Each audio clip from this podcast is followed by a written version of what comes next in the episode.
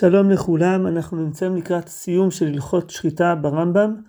אני רוצה הפעם לדבר על תשובה של הרמב"ם שעוסקת בהדחה של אדם שהיה ממונה לרבים לשחיטה, ו...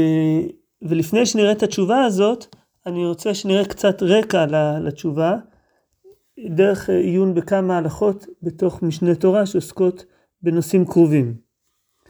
אז נתחיל אולי ב... בכלל בהסמכה של אדם לשחוט לכתחילה. והרמב"ם מדבר על זה בפרק ד' בהלכות שחיטה, אה, ואני קורא מהלכות ג' ד'. ישראל שיודע הלכות שחיטה, הרי זה לא ישחוט בינו לבין עצמו לכתחילה, עד שישחוט בפני חכם פעמים רבות, עד שיהיה רגיל וזריז. ואם שחט תחילה בינו לבין עצמו, שחיטתו כשרה.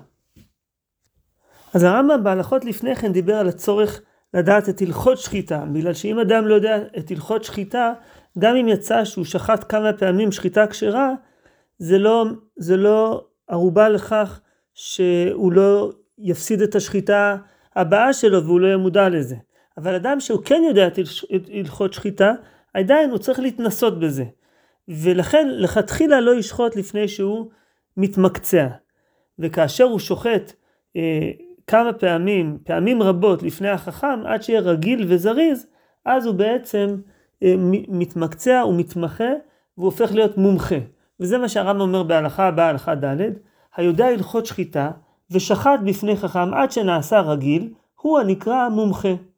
וכל המומחים שוחטים לכתחילה בינן לבין עצמם.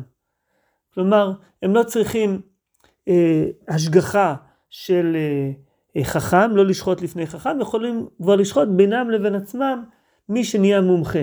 ואפילו נשים ועבדים, אם היו מומחים, הרי אלו שוחטים לכתחילה. אז זה הדין של המומחה, או אפשר לקרוא לזה בלשון שלנו, הסמכת אדם שיהיה מותר לו לשחוט לכתחילה אה, בינו לבין עצמו. אה, מכאן אני עובר לנושא הבא, וזה השאלה של הנאמנות של אדם לשחוט ולמכור בשר לרבים. והרמב"ם מדבר על זה בהלכות מאכלות אסורות, פרק ח', אה, הלכות אה, ז'-ח'.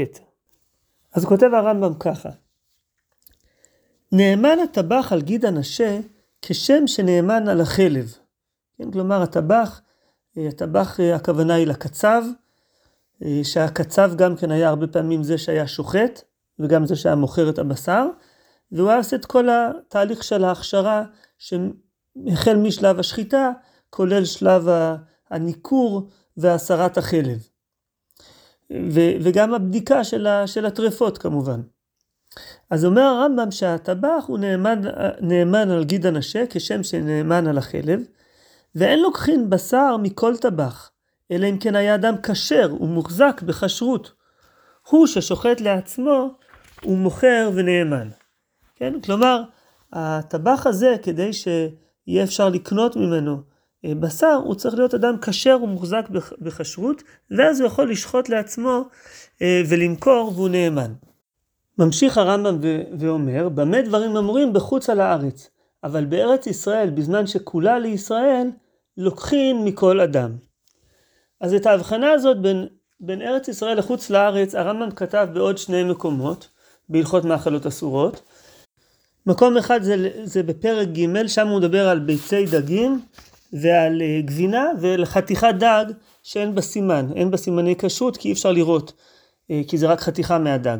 והוא אומר שלא לוקחים את המאכלים האלו אלא מישראלי שהוחזק בכשרות, אה, וגם שם הוא אומר שזה בחוץ לארץ, אבל בארץ ישראל, כשהייתה רובה לישראל, לוקחים מכל ישראל שבא. והדבר הזה הוא חוזר עליו פעם נוספת בסוף הלכות מאכלות אסורות, או לקראת, ה... בהמשך של מאכלות אסורות, בהקשר של אה, יין, אה, של יין, אה, ושם הוא, הוא קצת מפרט יותר. בזמן שהייתה ארץ ישראל כולה לישראל, היו לוקחים היין מכל אדם מישראל ואין חוששים לו. וחוץ על הארץ לא היו לוקחים היין מכל אדם מישראל, אלא מאדם שהוחזק בכשרות. ובזמן הזה אין לוקחים יין בכל מקום, אלא מאדם שהוחזק בכשרות, וכן הבשר והגבינה וחתיכת דג שאין בסימן, כמו שבארנו. כלומר פה הרמב"ם בעצם מסייג את זה והוא אומר שגם בארץ ישראל בזמן הזה אה, לוקחים רק מאדם שהוחזק בכשרות. אז לבינתיים, אם אני עושה רגע סיכום קטן, ראינו שיש עניין אחד שזה הסמכה של אדם להיות שוחט, שהוא צריך לעבור הת, התמחות אצל אה, חכם, ואז כשהוא אה, מתנסה כמה פעמים בשחיטה כשרה, אז הוא יכול לשחוט בינו לבין עצמו. והדבר השני זה הנאמנות למכור אה, כל מיני מוצר, אה, מאכלים, אה, ראינו את זה לגבי בשר, גבינה, אה, ביצי דגים, דג ויין, ששם אה, אה, לא לוקחים אלא מאדם שהוא הוחזק בכשרות.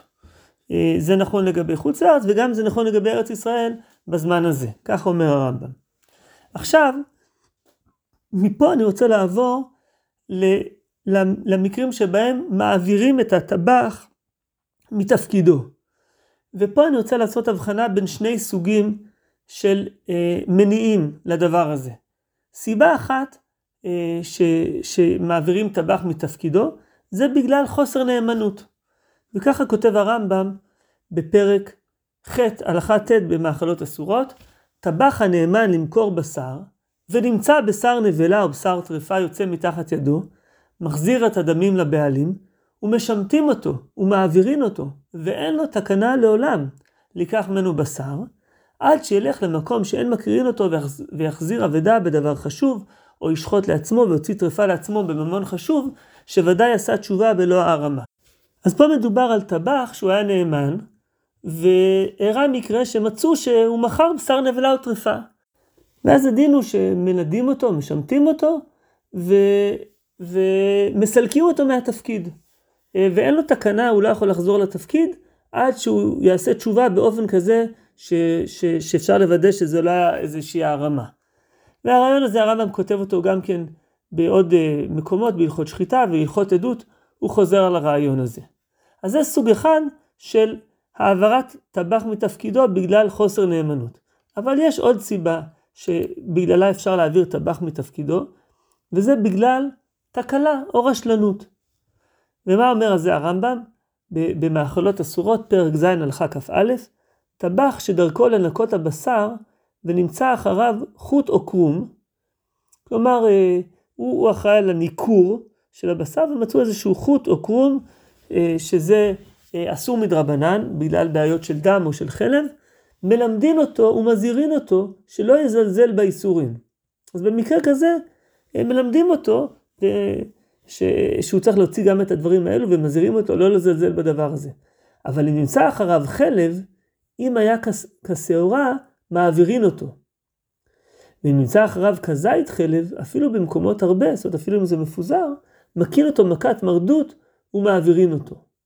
כן? כלומר, אם נמצא אחריו שהוא לא ניכר חלב, שהוא אסור מהתורה, אז בשיעור של כשעורה מעבירים אותו מהתפקיד, ואם זה שיעור של כזית, שזה שיעור שחייבים על אכילתו חטאת, אז אה, כבר אה, לא רק שמעבירים אותו מתפקידו, אלא גם מכים אותו מכת מרדות. אז פה זה נראה שהטבח הזה, אין פה בעיה, נדמה לי, שלא מדובר על בעיה של נאמנות, אה, זה לא שהוא אה, אה, הכריז, כן, שבשר הזה הוא כשר והוא היה נבלה והוא היה מודע לזה, יותר נראה לי שיש פה בעיה של רשלנות. כלומר, הוא לא עשה את זה כמו שצריך. כמו שהרמב"ם אומר, מזהירים אותו שלא יזלזל באיסורים. כלומר, זה נראה יותר שהיה פה מקרה שהוא זלזל באיסורים, ו, ו, ובגלל הסיבה הזאת, אה, מעבירים אותו מתפקידו. עוד מקום שהרמב"ם מדבר על סוג כזה של הדחה מתפקיד, זה בהלכות שכירות, פרק י' הלכה ז', וככה הוא כותב. שם הרמב"ם מדבר על כל מיני אה, אה, ממונים, ממונים לרבים לכל מיני תפקידים, וככה הוא כותב. הנוטע אילנות לבני המדינה שהפסיד, כלומר מישהו שהוא אחראי על נטיעת העצים באותו מקום.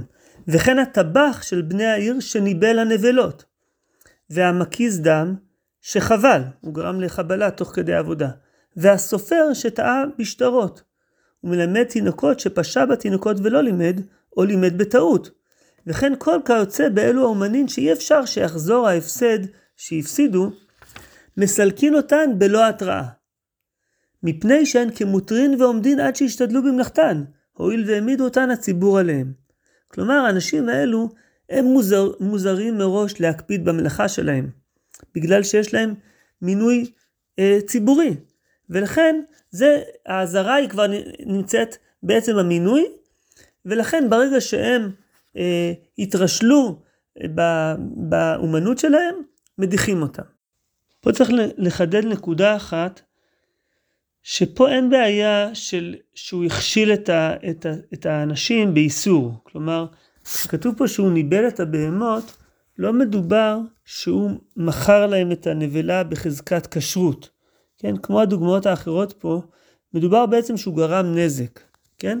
ו, ולכן זה קצת שונה מהדברים האחרים, אבל אני מביא את זה כי בעצם אפשר לראות מהמכלול הזה את הרף הגבוה שיש למישהו שהוא אה, ממונה אה, על הציבור, שיש לו איזשהו תפקיד ציבורי, ויש רף יותר גבוה שאנחנו מציבים לו. אה, אה, להשלים את התמונה, אני רוצה רגע לחזור לעניין של הנאמנות ולראות אה, מה קורה לגבי נאמנות של יחיד. ואני רוצה לקרוא שני מקורות אה, בעניין הזה. מקור אחד הוא לגבי אה, שוחט. ורמב"ם אומר בהלכות שחיטה פרק ד' הלכה ט"ו. מישהו פסול לעדות בעבירה מן העבירות של תורה, הרי זה שוחט בינו לבין עצמו אם היה מומחה, שאינו מניח דבר מותר ואוכל דבר איסור, שזו חזקה אל כל ישראל ואפילו הרשעים מהם. כלומר, פה מדובר על אדם שהוא פסול לעדות מכיוון שהוא אה, עושה עבירות, עובר על עבירות של תורה, ועדיין הוא יכול לשחוט בינו לבין עצמו אם הוא מומחה, כלומר לא צריך השגחה של מישהו אחר, מכיוון שהוא, אנחנו אומרים, חזקה על כל ישראל, אפילו הרשעים, שהם לא מניחים דבר מותר ואוכלים דבר איסור. עכשיו, נדמה לי שכשכתוב הרי זה שוחט בינו לבין עצמו אם היה מומחה, בעצם הכוונה היא ש... ש... אה, ש... שהשחיטה שלו תהיה כשרה גם עבור אחרים. כי הרי אם זה רק בשביל עצמו, לא צריך להגיד את זה. הרי הוא, הוא, לא, הוא לא מקשיב לנו. אה, ולכן נדמה לי שהנקודה היא שהוא יכול לשחוט עבורי, אני יכול לסמוך עליו כשהוא שוחט עבורי. אה, זה, זה לא מישהו שקונים ממנו, הוא לא הטבח הזה שקונים ממנו, אבל אה, באופן פרטי הוא יכול לשחוט עבורי. אני עושה את ההבחנה הזאת, תכף נראה בהקשר של התשובה של הרמב"ם שנראה, אבל אני חושב שאפשר גם לראות את, הסוג הזה של ההבחנה גם בהלכות מאכלות אסורות במה שראינו מקודם. מקודם ראינו אה, ש, שבזמן הזה, לא, גם בארץ ישראל, אין לוקחים יין בכל מקום, אלא מאדם שהוחזק בכשרות, וכן הבשר והגבינה וחתיכת דג שאין בה סימן. ככה כתב הרמב"ם. אבל מיד בהלכה אחרי כן, אומר הרמב"ם, המתארח אצל בעל הבית בכל מקום ובכל זמן, והביא לו יין או בשר או גבינה וחתיכת דג, הרי זה מותר, ולא צריך לשאול עליו, אף על פי ש... שאינו מכירו, אלא יודע שהוא יהודי בלבד. ואם מוחזק שאינו כשר ולא מדקדק בדברים אלו, אסור להתארח אצלו. ואם עבר מתארח אצלו, אינו אוכל בשר ולא שותה יין על פיו, עד שיעיד לו אדם כשר עליהן. אז אפשר לראות מפה, שלמרות שלא קונים בזמן הזה אלא מאדם שהוחזק בכשרות, אבל כשאדם מתארח אצל מישהו, והוא מביא לו מאכל, יין, בשר, גבינה, חתיכת דג, הוא יכול לאכול, הוא לא צריך לשאול עליו, הוא לא צריך לברר אם הוא מוחזק בכשרות, מספיק שהוא יודע שהוא יהודי, וכמובן שהוא לא הוחזק שהוא לא מדקדק, כן? אם אנחנו יודעים שהוא לא מדקדק בדברים האלו, אז אסור להתארח אצלו, ובוודאי שיהיה אסור לאכול אצלו. אבל סתם אדם הוא בחזרה, בחזקת כשרות, לא צריך שהוא, שיהיה ידוע עליו שהוא הוחזק בכשרות. אז גם פה אני חושב שאפשר לראות את ההבחנה הזאת בין אה, לקנות באופן ציבורי לבין כשמתארחים באופן פרטי. ואולי אפשר להגיד שני אה, הסברים לחילוק הזה. חילוק אחד אולי שברמה הציבורית אה, אנחנו יותר מקפידים מאשר באופן פרטי. הרף שאנחנו מציגים מציבים למישהו שיש לו איזושהי אה, אחריות ציבורית הוא יותר גבוה, ואולי מכיוון אחר, אה, אנחנו לא חוששים, אדם אולי פחות מקפיד על מה שהוא מוכר לאחרים, אבל על האוכל של עצמו הוא יקפיד יותר. ולכן כשאני נמצא אצלו בבית, אז אני אה, יכול לסמוך עליו. מכאן אני רוצה לעבור אה, לתשובה של הרמב"ם, שעוסקת, כמו שאמרתי, בהדחת אדם שהיה ממונה לרבים לשחיטה ולבדיקה, אה, ואנחנו נראה עוד אספקט שיש בעניין הזה.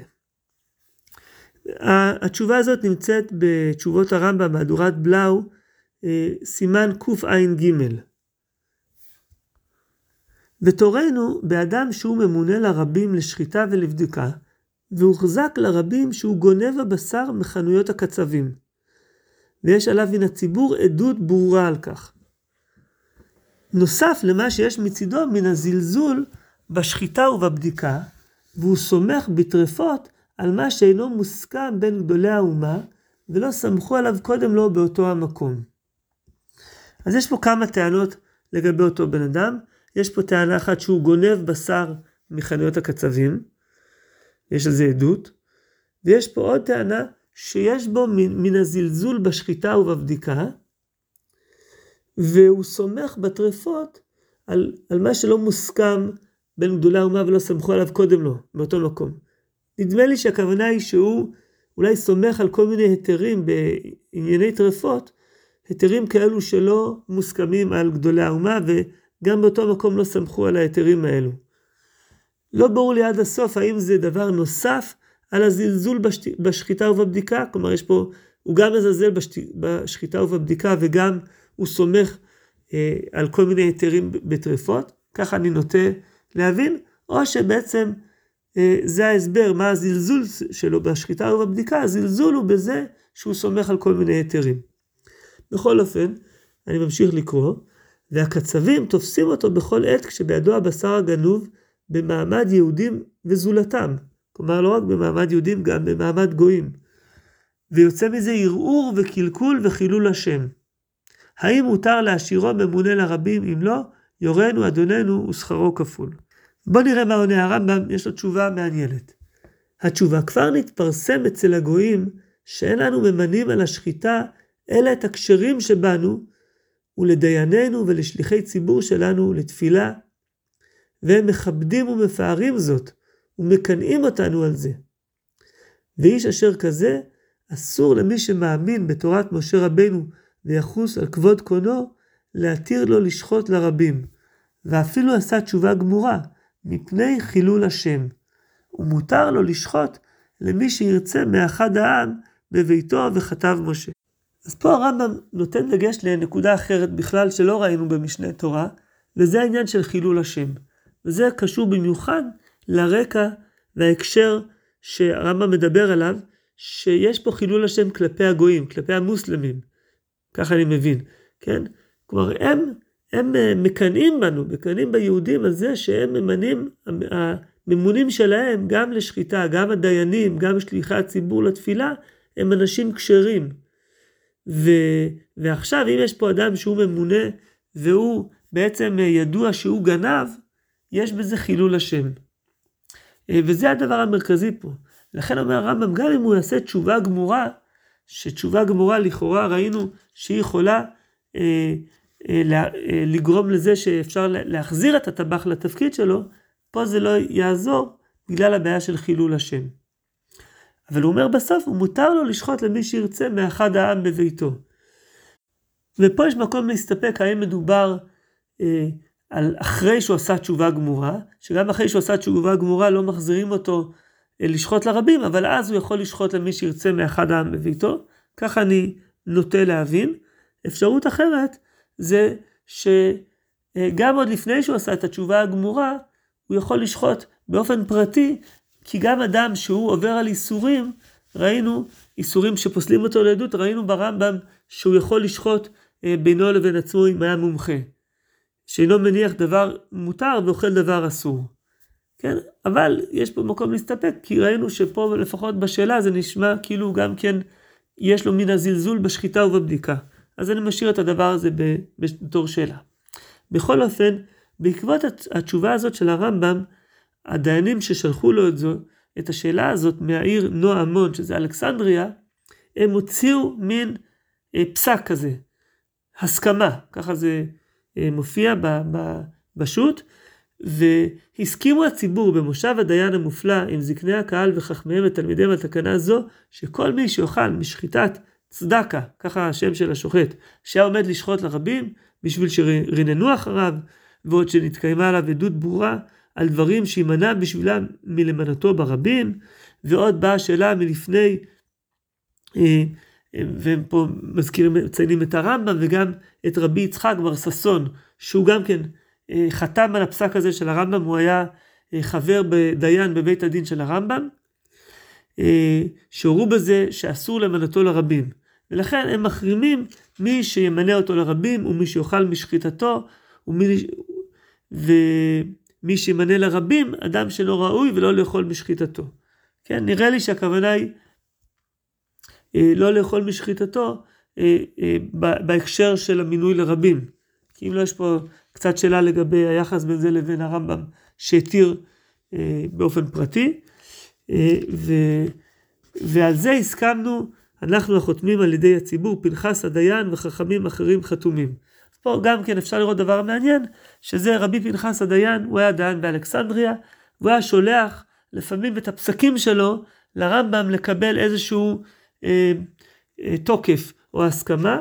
אז פה הם שלחו לו שאלה, בעקבות התשובה של הרמב"ם הם מוצאים איזה מין נוסח כזה, נוסח של פסק, ו, ואז הם מצרפים לזה גם כן אה, אה, אישור של הרמב"ם לנוסח הזה. ועוד שלחו הסכמה זו לרב אדוננו משה, כלומר לרמב"ם, וכתב עליה בכתיבת ידו, וזה לשונו באות באות. הם מעתיקים את, את התוספת של הרמב"ם, ופה הרמב"ם מוסיף איזושהי הבהרה שקצת מסייגת את הדברים שלו. וכך הוא כותב: אין מותר להחזיר אדם זה למינויו, אלא אחר תשובה גמורה שתתפרסם תשובתו אצל כל העולם, ויכירו מעשיו הטובים, ולא יחשדו עוד במעשים רעים כלל. כלומר, פה הוא כן מתיר להחזיר אותו אם התשובה תתפרסם לכל העולם. ואם ידעו בית דין השם שמרם צורם אמיתת פרסום תשובתו של, ששב אל השם מאוד, יהיה מותר להחזירו למינויו. אבל אין יכול להחזירו בשביל שיכירו בית דין בלבד שעשה תשובה, אלא צריך שיכירו וידעו בית דין שנתפרסם תשובתו לרבים, כמו שאמרנו. ואז יהיה מותר להחזירו אחר שיפורסם לרבים, איך פלוני כבר ידעתם מה שעשה תשובה שלמה, מעשים טובים, שאין בו שום חשש עד החשד הכלל, ואז יחזירו. וכל מי שמחזיק זה למינויו מבלי שיעשה דברים אלו, חילל את השם הנכבד והנורא, ולא ירא מפניו, וכתב משה. אז הנה, אנחנו רואים איך שהרמב"ם פה מאוד מאוד חושש לעניין הזה של חילול השם. ולכן הוא כן בסופו של דבר נותן איזשהו פתח להחזיר אותו, בתנאי שהתשובה שלו תתפרסם לרבים.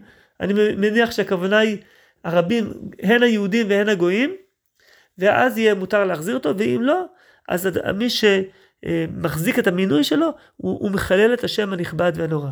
רואים עד כמה הנושא הזה של חילול השם, אה, אה, במיוחד בעיני הגויים, היה חשוב לרמב"ם, וזה מעניין, הנושא הזה לא נזכר בתוך משנה תורה, אה, אלא דווקא בתשובה הזאת, אולי בגלל ההקשר המקומי ש, ש, שבה התשובה הזאת נכתבה. אז הנה ראינו uh, תשובה של הרמב"ם על הנושא, וראינו גם את הבסיס והרקע בתוך ה, uh, הפסקים בתוך משנה תורה. זהו להפעם, תודה רבה.